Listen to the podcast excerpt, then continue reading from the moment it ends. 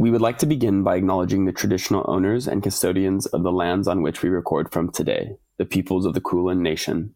I also pay my respects to the elders past and present. I extend that respect to the Aboriginal and Torres Strait Islander peoples here today.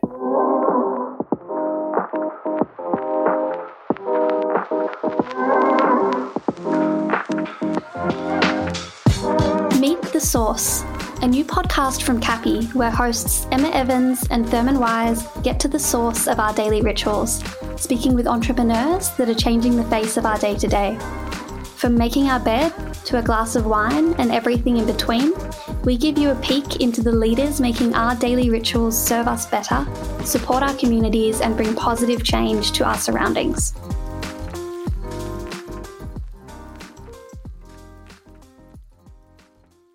Hello, everyone. Welcome to another episode of The Source with myself, Thurman, And me, Emma.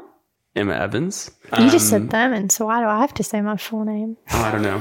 It just Emma Evans just rolls off. Emma Evans. All right, cool. That's. I feel like that's what I always call you. Yep. Anywho, we're very excited. We have the amazing Elise Pioch, the founder of Maison Balzac, the absolutely beautiful, gorgeous, can't say enough nice things about it, homewares. Can't buy enough of it. Yeah, can't buy enough of it. I know that Emma's Christmas list has gone into the multiple. I know. It's just so beautiful. And hopefully, after everybody listens today, they'll fall more in love with it when they know the backstory to it all. Yeah, and the inspiration. I think it makes the objects even more beautiful. Mm-hmm. And especially now that the sun is coming out. Today is a beautiful day. And yeah, it's time for entertaining, time to, you know, dust off the entertainment gear, which I've recently moved apartments and I still don't have anything. So maybe this is the This is signal. the this is the way. When I moved last year, I bought quite a lot from here, and I love it. It's special. It looks nice. People appreciate it. Drinks taste better, They do. food tastes better off of it. Yep. All right, well, maybe I'll Yep. invest in a Jump bit. online. Jump online, yes, or possibly walk into their new store that is opening shortly Yes. here in Melbourne. But get ready. This was uh, one of my favorites. So, with that being said, welcome Elise Pioch. Thank you so much for joining us. Hello. Thank you so much. Hello. For those of our listeners that might not be familiar with yourself or your brand, would you mind giving a small introduction of who you are and what you do? Yeah, of course. So look, um, first of all, I'm French, as you can hear, but now I'm French Australian, and I created Maison Balzac 10 years ago. And so it's been a beautiful adventure of creativity and building a team and values and a narrative. And all I do is homewares and fun things, all within the walls of Maison Balzac. We were chatting before we started about how we got here, and I was explaining how everyone at Cappy is such huge fans of the brand and the product. And that always touches me. I love the fact that some people like it out there. love it. I would say it's probably obsessed, is how I would describe it. Even better. Thank you. Well, I mean, you know, I think, you know, it's one of those funny things that not everyone takes for granted, but being in the drinks industry, you know, one of the most important parts of any drink is the mm-hmm. vessel that it's served in. And I always like to joke that the first thing you do, the first taste of a cocktail or a mocktail or a soft drink is always the visual component. And if you look at something beautiful, it tastes beautiful before you even sip on it. That's true. And that's why, you know, one of the first glass we created was actually pink. And it was a reference to Grace Jones' La Vie en Rose, you know, that song that is from Edith Piaf. But it's just, I feel like if you have pink tinted glasses or to see or to drink, immediately everything just tastes differently. So we actually have this on the packaging and we say that this glass will actually make everything taste nicer. so it's the and I believe in it and I agree with you. The you know the thickness and the roundness and the the color, everything participates to how we uh, appreciate a drink. So it goes hand in hand. And I think what's super interesting there as well is the inspiration behind it. And I think, you know, at least one of the big reasons why we wanted to start this podcast was to really dive into the creativity behind objects or even actions that some people might take for granted. You know, you see a pink glass and you say, oh, how nice of a color is pink. Mm-hmm. But there's actually so much depth to that choice, probably. Yeah, absolutely.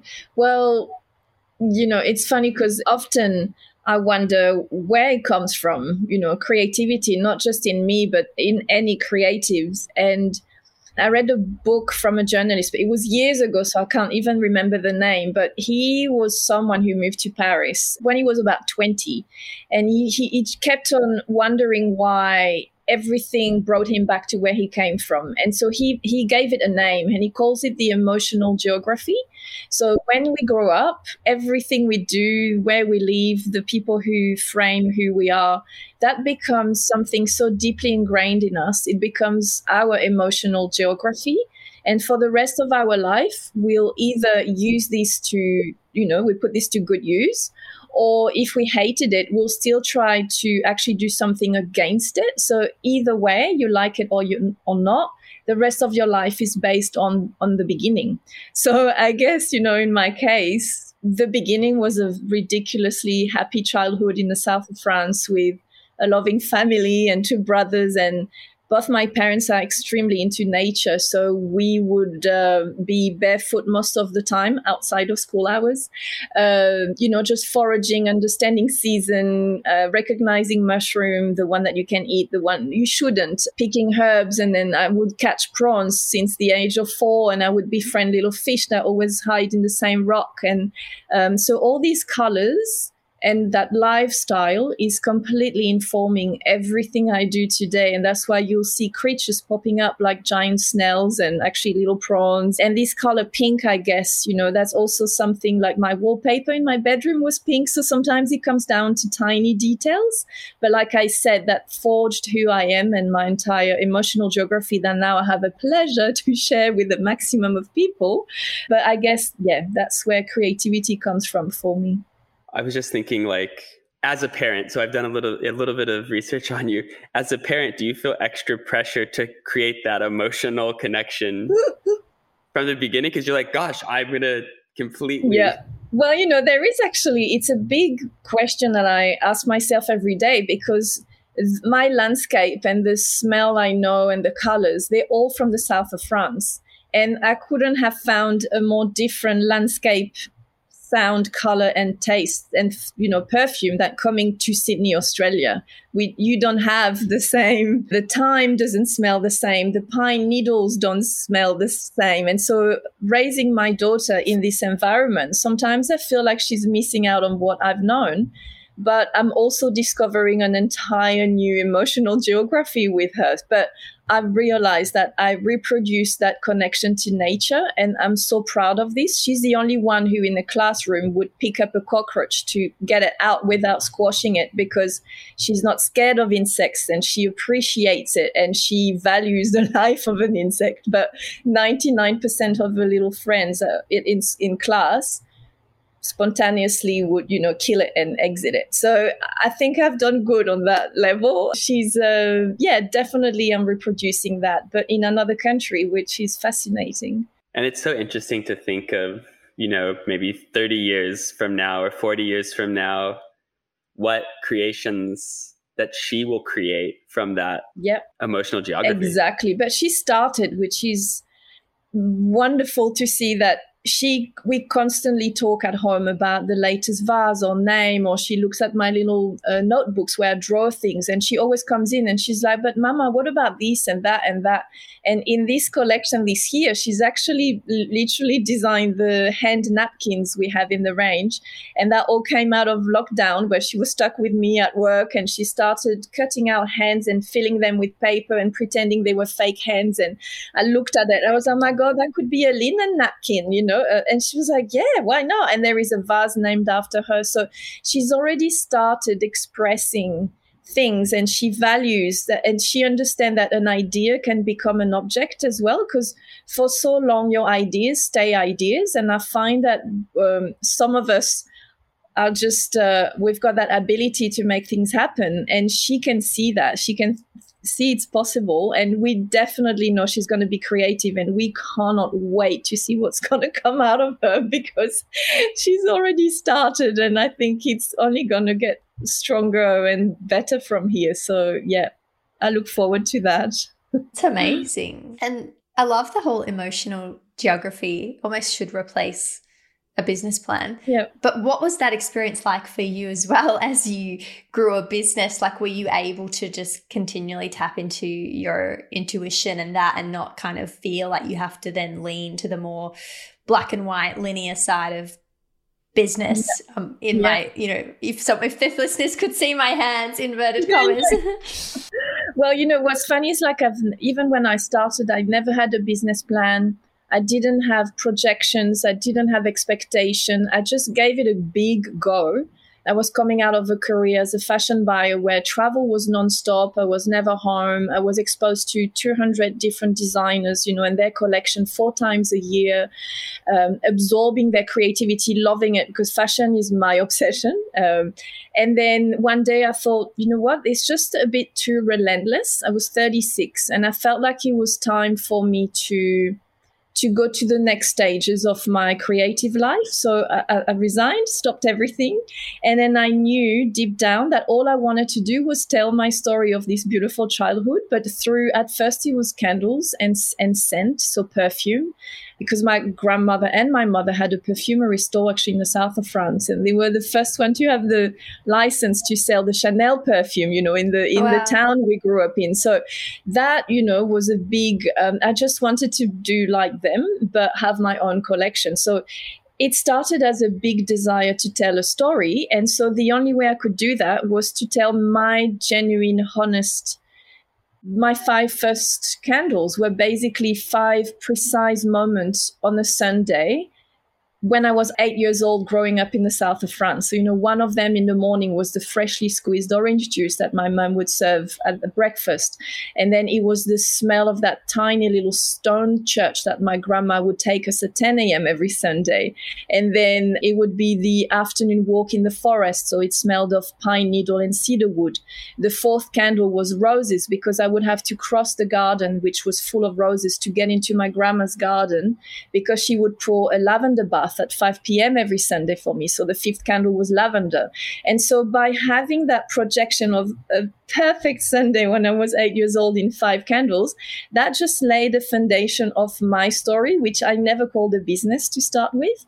And then that was picked up by Colette in Paris, you know, and I was like, oh, damn, now I have to produce them. And now it has to start. And so it was completely organic all along, but what really I think kept me going was that every time I needed a new product or a new idea, I would just close my eyes and bring back memories put myself back into the living room when my mom was displaying flower in that vase. I was, like, oh my God, that vase shape was amazing.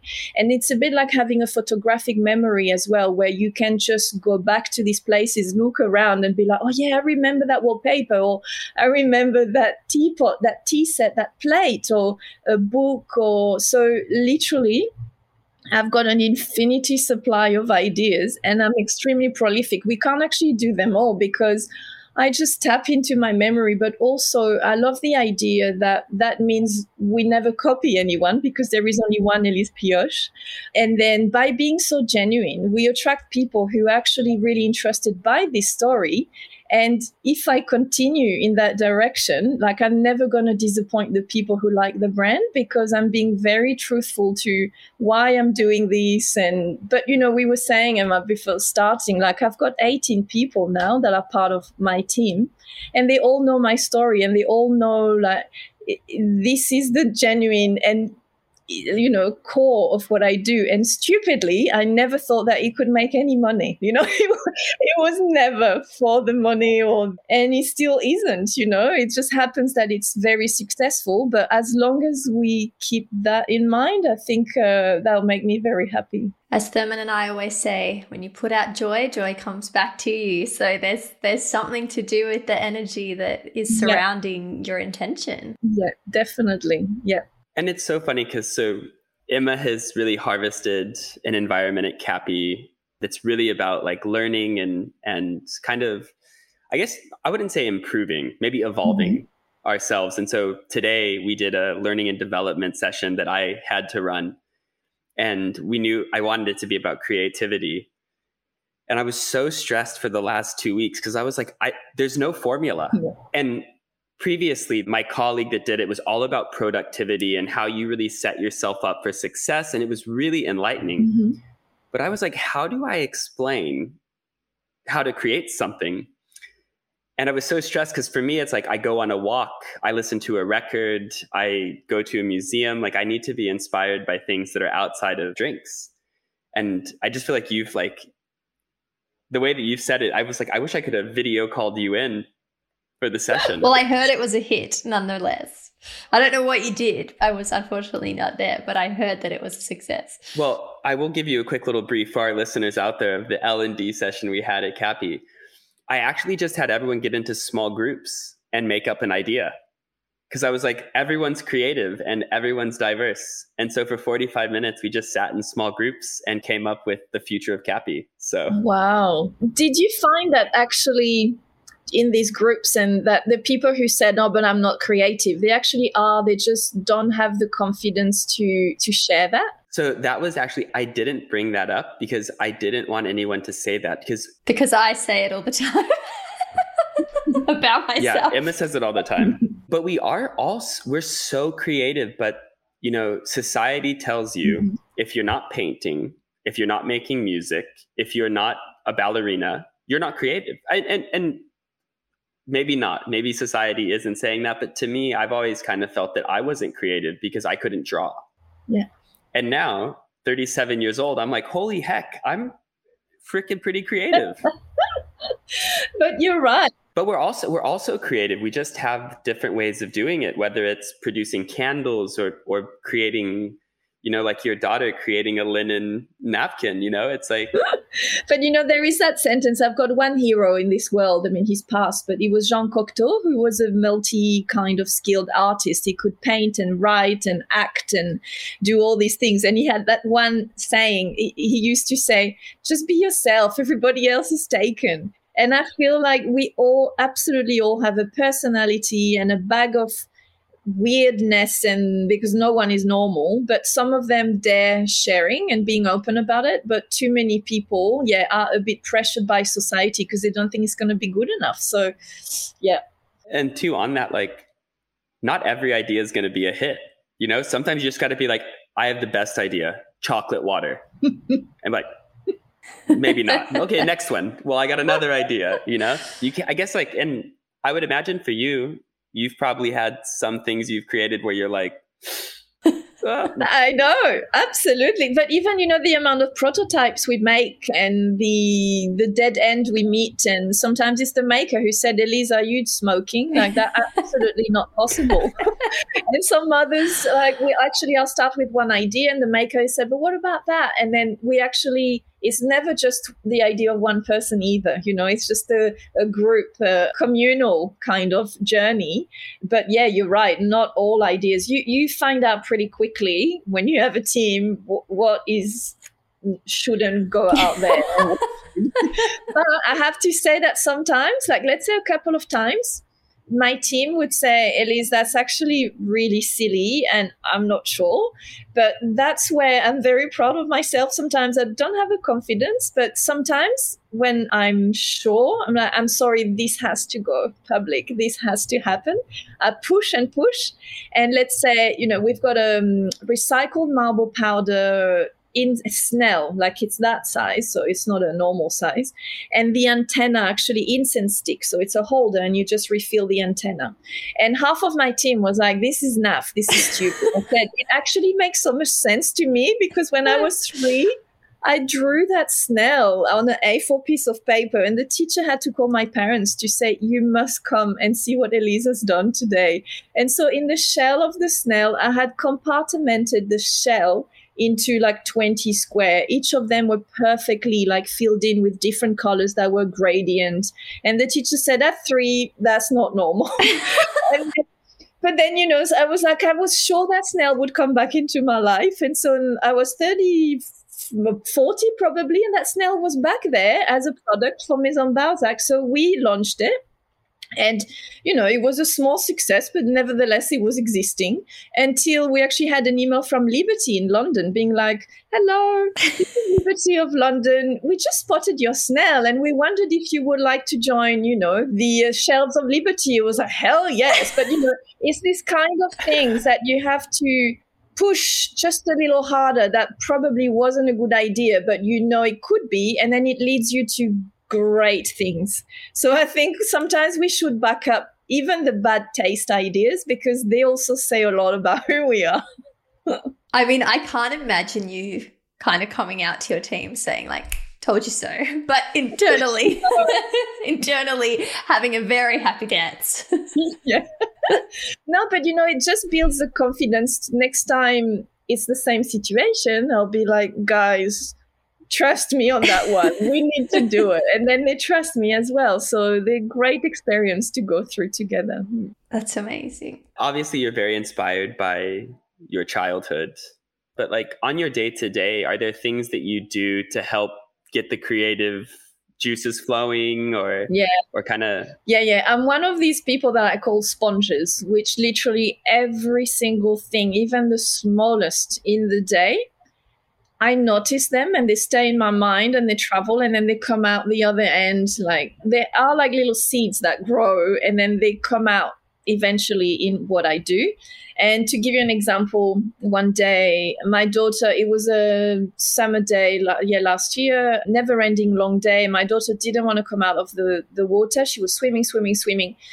And all I was bursting to do was to come up with a couple of ideas for new candle holders. And because there was no way she was going to come out of the water, I just looked around me and I just tapped the sand in front of me, the wet sand, took a stick and I started designing lots of ideas. Mm. The water, you know, the waves took out, out of half of them, but the wave left me with a couple that I was like, oh my God, this is beautiful. And it was inspired by the shells I could see. And I, I had my daughter having fun in front of me. And then, so I pulled my phone, took a photo, and then on the Monday I got to work and I said to Amanda, who develops all the products with me, I said, I think this is a good one.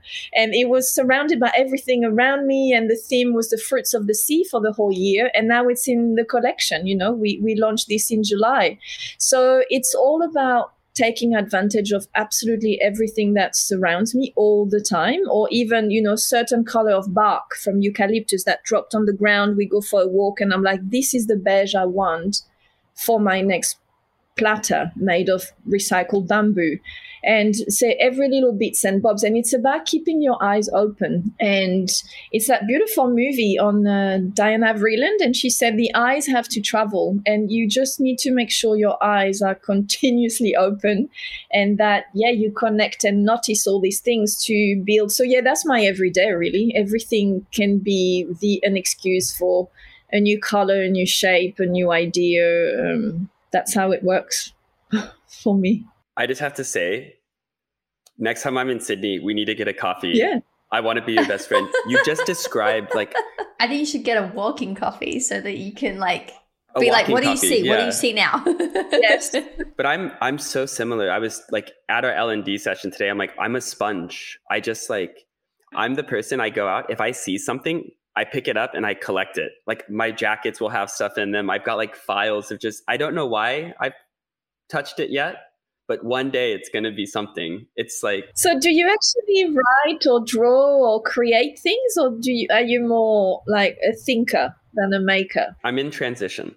Okay, great. So I'm a tinker, but I've I've always taken photos and I've recently started to like to paint and collage and I've been working on a candle project now for three months that I haven't started yet, but uh, we'll get there. Well, it started. If you have an idea, that's a start. True.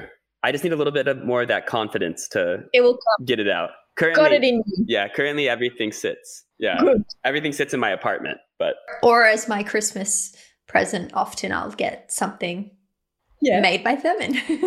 Yay! I mean, I also got Emma's birthday present made, which was in March but it's still not ready. So some things take longer. I think you gave me a book this year, and I looked at you and said, You gave me this book last year. well, it must be a good book. You said, Oh, well, the card's in the cover. Do you want to read it? No, no. So what happened was this book, I bought two. I bought one for Emma and I bought one for myself. Yeah. And I was looking at my bookshelf and I saw the book and I was like, oh my God, I never gave Emma her book. So I, I always, if I give a book as a gift, I write a note in there. So I took my book and I wrote Emma a note and I brought it to her. I was like, oh my God, I never gave you your gift. She's like, yeah, you did. I already read it. so now I have my. Different? Were the notes on the forefront different? Because I guess you wrote the notes twice. Twice.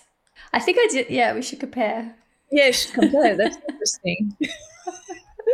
You've got like some amazing stockists, but you've also got your stores here. Were there any that you were just so blown away by, just couldn't believe that they wanted to stock the brand and work with the brand? Yeah, there were two. So my absolute favorite at the time was Colette in Paris. So it's shut now, but when they literally, you know, took my brand on six months into the life of Maison Balzac, I thought, oh my God, I can stop now. It's okay. I was like, but you only started. So anyway, I'm glad I continued. So we were together for a good two or three years. And then they, they intentionally stopped the the store. And the second one i've always had literally when i started i thought oh if one day i've got these two stores i'm done. And it was colette and liberty. So they were 10 years apart you know in uh, joining the brand. But i think sometimes you need to have that stability and show people you're here for the long term mm-hmm. until they get interested in you. And so, yeah, these were the majors. So now, literally, yeah, I can resign now. I can go into Pina Colada somewhere. I, I hit my my dream dream stores. But I have to say, you know, that along the years, it's really the little stores that took a chance with me, carrying my brand from day one, displaying it explaining to people what it was about, having the customers who came again and again and again, they've built up who, who we are today. So all these little unknown stores spread out in Australia, around the world, they are literally the team. Mm-hmm. they are uh, because yes, you've got the the majors and the department stores, but my hat to all the uh, you know hardworking buyers out there who place an order, are on the floor, and just yet uh, choose you and. What's a beautiful cycle with my brand is that usually when buyers pick up the brand, we hold hand for many years. And the five first stores that I approached to sell my brand to, I still work with them. Yeah, nice. 10 years later. So, yeah. And then having my own stores was never on the card. I wasn't attracted to that. I trusted other retail stores to do that for me. And then, yeah, my facialist moved out. And while she was doing my facial, she was like, You know, I'm moving out. I was like, What? that space is going to be empty. And I had so many beautiful me time, which is super rare, you know, in her hands in that place. That I was like, it needs to be me after you. Like you gave so much happiness, and she's such a spiritual person as well. I felt like she just infused who she was in the walls, and I thought it would be a very safe, warm nest for me to have my entire collection under one roof. So it was a seamless operation where I just called the agent and then we were in it like eight weeks later after she moved out. So again you know it wasn't planned. Again that's what i was saying. There is no business plan. I think it's very to me reassuring to walk into life without a plan because then you're not disappointed. And then you've got the freedom to accept things that feel right at the time. And I know some people would be very scared to walk blind like that, but that's my preferred way of doing things. So it must be nice though in your own store to actually showcase like everything and you in know one place. Yeah, the full collection. Yeah. Be immersed. It was it. the first time I was like, oh my God, it all makes sense. Because in the office, you know, we had a green carafe on one corner and then a snail in the other and a little frog there and then a, a prototype of candle holder in my back. And I was, oh my God. And I had to make sense of it in my head. But at least now with the store, my head is actually dumped in a beautiful little space where I can actually look at myself, you know, look at my ideas in one place. That's been amazing. Yeah, really amazing. Do you find, because I think there's like one thing that I struggle with, I know, is sometimes communicating mm. what's in your head yeah. to others. Yeah. Or I guess after years of doing it, do you have any tips on how to communicate your creativity Well, to the world or to colleagues? Yeah, I've never struggled with that. As you can tell, I'm a talker and I'm a dreamer. So I always intertwine dreams and stories, and I'm like unstoppable. And also, you're going to find it funny, but I feel like because I've got the, I'm French and I've got that accent, people pay attention because they find it really lovely to listen to my wonky English. And I always say, but just correct me when I say, you know, grammatically incorrect. They're like, no, it's so cute. I was like, but how do you want me to improve if you don't tell me? but anyway, just to say that um, I don't have any trouble communicating. And I do little drawings as well that are completely imperfect, but so I communicate by drawings and speech and writing. And, and you know the name of my brand, Balzac. So Balzac is actually the, the name of my mother and all her family on her side, Balzac. It's the same name, Balzac, as a, one of the most famous writer in France. It's like the Shakespeare of France. He was called Honoré de Balzac, and he wrote major, major books that you study in literature in France. And then he lived in the first half of the 19th century, and he knew how to write like no one ever wrote since him. So I always felt like somehow because we carried the same name, family name. I had that sort of predisposition to write. And it's funny the thoughts you put in your head because then they become reality. That's what we were saying about manifestation and visualization. And so I I feel like I've got a bit of him in me and and funny enough when I read his biography he's born on the same day as me 20th of May I was like that's it. You know, we are connected.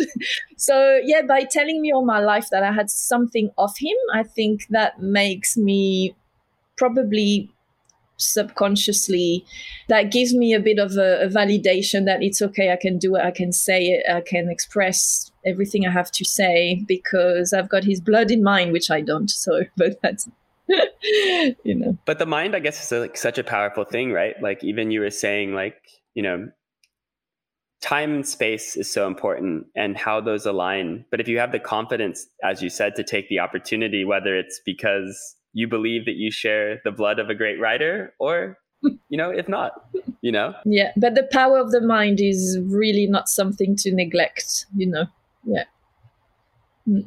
and do you go back to france often outside of the yeah current situation yeah, yeah, yeah. i am actually i was really scared of flying until a few months ago. So to me, going back home was always a, a pretty much like a, a, torture, you know, the yeah. plane, and you can't have a longer plane ride, you know, like 24 hours.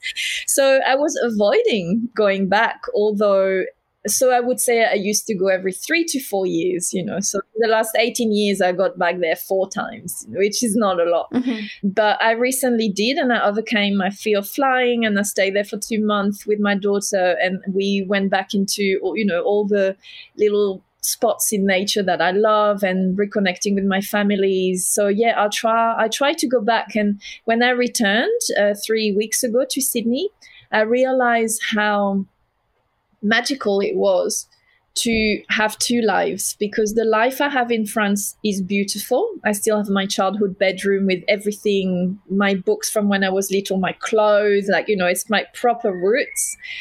And when I left, I was sad, but I knew I was going to an equally beautiful life that I've built fully, you know, with my own determination and yeah, stubbornness. And because now I'm, I'm actually, I've got an Australian passport and I'm a citizen. So I've managed to build two lives that I love going back and forth with. There is not one that I would turn my back to, but I wasn't meant to become Australian. You know, that's something I went to get and that I got. And so it's an it's like a millefeuille cake, you know, these pastry in France where you've got this puff pastry with vanilla cream and pastry and cream and pastry and icing.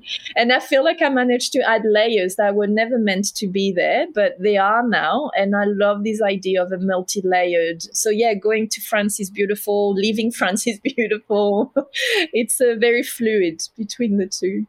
One of the big one of the big questions I think that most of our listeners really enjoy to hear are, you know, what is some of the inspirations that you have at the moment, whether it's people or brands or, you know, What's inspiring you today? So, look, when I was in France a few weeks ago, I went to the Elsa Schiaparelli exhibition at the um, museum next to the Louvre. And that was just insanely amazing. I got the catalog from the exhibition and I know I'm going to tap into this for many years to come. So that's at the moment is really, I'm, I'm a bit going in circle with this. It's like bugging, you know, a computer system bugging because it was so modern, so poetic, so ahead of her time. She collaborated with so many people. So there were so many lessons that I could walk away with. So that Schiaparelli is my current obsession. And then more and more actually have friends around me who are creating brands or turning around brands to be extremely sustainable, especially in the fashion industry. And last week I um, actually had dinner with Char, who runs that brand called Esse, E S E. And, you know, she's turned her back to the usual four collection a year. She only makes small batches. When it sells out, it does. Every single fabric is sourced in a sustainable manner. And I've got one of my oldest friends, it's an 18 years friendship, Paloma as well, who is a hairdresser. And her hairdressing salon is completely sustainable from the water she uses to wash people's hair to the recycling of the hair, the products she uses, but also the training she gives to her team to know how to approach any clients without being having preconceived ideas or even asking do you have a partner? Or you know approaching human beings when you deal with human beings. And i just really i'm so inspired by all these amazing women i have around me that in turn you know make me wonder how do i want to run my own business? What are the the really strong value that actually fall in line with my love of nature and my respect for the world that surround me? So that is these are yeah two massive source of inspiration for me at the moment. This incredible woman from 1915 schiaparelli and all my female friends really game changers of this world in 2022 yeah. It's really cool to even then think about you know someone from 100 years from now maybe podcast won't be what they're doing but whatever it is however their form of communication to yeah. to go back and you know maybe quote you as being this inspiration. They saw the snail. And their life was changed. Yeah but you're absolutely right. We should um, always consider you know in a hundred or two hundred years time how would, do we want to be remembered? What is the important message or the one thing that we've done for the good of this world? So yeah Absolutely. I'll never forget, I was once in the Museum of Natural History in New York. It was in the like the Egypt section, and there's these just these beautiful, huge sculptures that you know, obviously from thousands of years ago, and they were still there, and they were. It was just uh, amazing. and I was just taking it in, and I was thinking, what will we leave behind? Mm. And then there was this kid that was sitting there, and he was on an iPad. Mm and his iPad went off and he started to scream and cry. And then the parents went and fixed his iPad. And I was like, oh my God, I hope we're not leaving behind the iPad. definitely not. This is not a long term object. but you're right. You're right. Uh, I'll be like, they'll have the ancient Egyptians with the beautiful architecture, and then they'll have the ancient Americans with the iPad. Absolutely. You're absolutely right.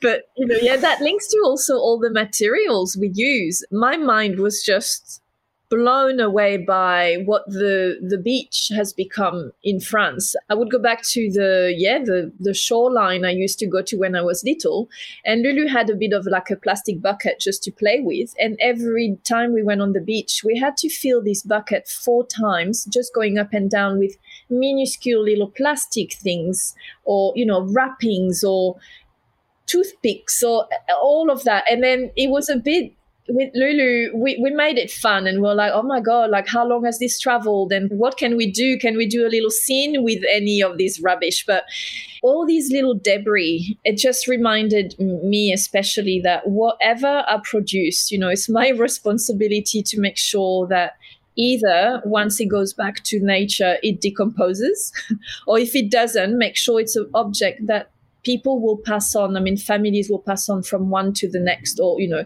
being a glass maker as well i know that this is highly recyclable and but this should be kept as you know heirlooms for for families and so yeah you're right like thinking looking at prehistorical or Egyptian of what we do today, we need to think of a long time away from us, a thousand years away from us. It's a good reminder. It's also interesting, just like even thinking about not only creating objects that can go back into the earth, but as you mentioned, creating objects that people want to pass on. And I was just listening to this interview earlier this morning on the BBC, and they were talking to a woman from Ukraine. Mm-hmm. And they were saying how Russian soldiers are going into areas and destroying museums, mm-hmm. destroying heirlooms because culture is such a significant part of who we are and how we identify. Yeah. And it's kind of really wonderful to think about not only sustainability in that way of make sure it goes back into the earth, but also if you're going to make something, yep. make something that someone's going to treasure, you know? Exactly. That has a value, a visible value, or an emotional value. That means you're going to hang on to it and look after it. Absolutely. And create some emotional geography. Yeah, that's it. I think that's my mission. It wouldn't be a bad team exercise just to give everyone some colored pencils and an A3 piece of paper and say, before we share, just draw your emotional geography, like what comes yeah. up for you from zero to 12. Well, you know what? When we hang up this podcast, you should do it, each of you. Just take a yeah. piece of paper, write emotional geography, and then just do it. Let's do it, Thurman. Wouldn't mind buying some Derwent pencils. I kind of want to make a globe, like do an emotional geography globe, you know, where it's like, oh, this is my childhood, this is my diorama. That's very like you know year three, year four. Did you do that in America? Did you do dioramas? You have to like build a little like you got like a shoebox and then you like build like a little I've never done representation. This. I think I did the Olympics in mine. Oh. You can like hang oh. animals and use colored paper. Cute. We had to do the Spanish missions. We had to create a like a model of the Spanish missions. Wow. Just gonna make some notes. We'll do here. that later on our next one. okay. well, I think I mean, gosh, what a beautiful conversation. I feel like I'm definitely leaving this inspired. Emma, I'm gonna come knock through your door with a billion ideas. Yeah, I like it. I've got some too. And you've made me say um, things that I've never said before, so I'm glad. It was a beautiful travel. Amazing. but before we wrap up our chat, this season of the podcast, we wanted to really understand what excites you about tomorrow. You know, what are the like if there's one thing or two things, is there just something, whether it's the generation ahead or someone that you know that's working on something anything that's just really getting you excited for tomorrow? Mm-hmm. well definitely. So my my daughter is nine and i've noticed that all of her friends they're so aware of things that we've only as adults started talking about 10 years ago. So for me to see that they're so ahead of us with their consciousness or where the planet is and what is right and what is wrong i feel like there is a massive shift and change coming just because it's part of who they are now and they won't have to adapt to it. It's done, it's a given. So that is very reassuring. So I look forward to everything they're going to do because it won't be a forced task to imagine to be sustainable they have to be. It's just no question asked and they know it. So that is super super exciting.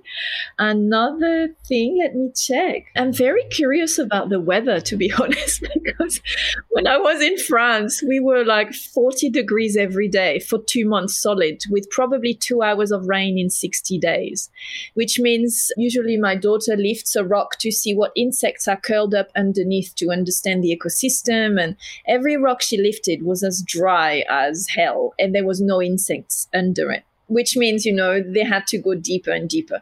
And then i got back to australia and it was rain nonstop. And it just really i can't shake off the idea that yeah it's going to be a very strange adaptation for us human being to be either extra wet or extra dry. And because we had a, a, a life long enough to know that this is not normal actually it's more of a worry than an excitement to be honest i can't finish on this because it's a bit gloomy well, you know one interesting thing though not to try to put a positive spin on it but because of the the crazy drought so in europe it's the biggest drought that they've had in 500 years but yeah. there's been areas where I think it's like German ships, like old sunk World War II German ships have can be seen. And in the US, they just came across the largest collection of dinosaur tracks ever seen.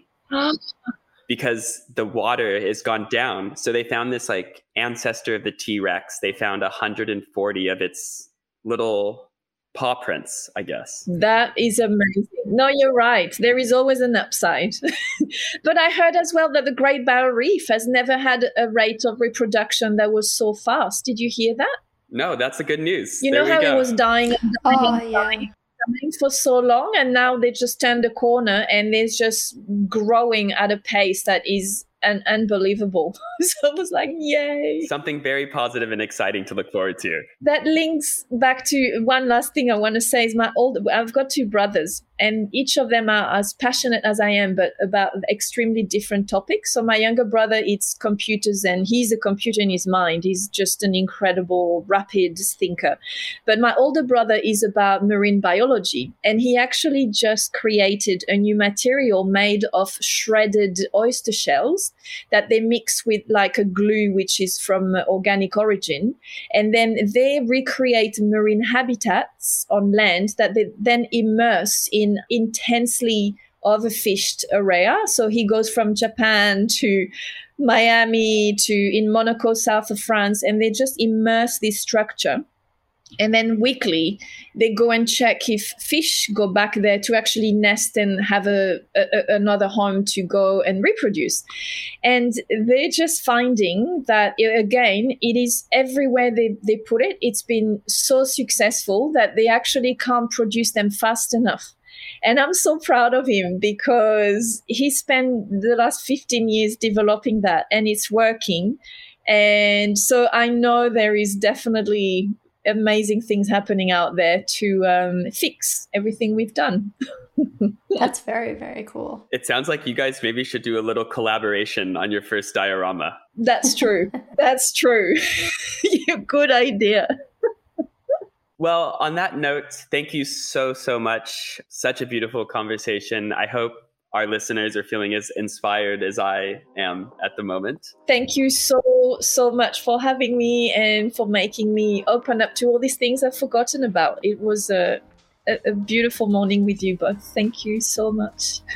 Well, everyone, thank you so much for tuning in and listening to our episode today with Elise.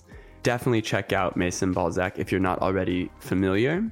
And if you've enjoyed what you've heard on today's episode, you know, please give us a comment, a like, a share, anything that you might want to contribute. And tune in in two weeks' time when we have Flex Mami joining us in Melbourne. Ciao for now.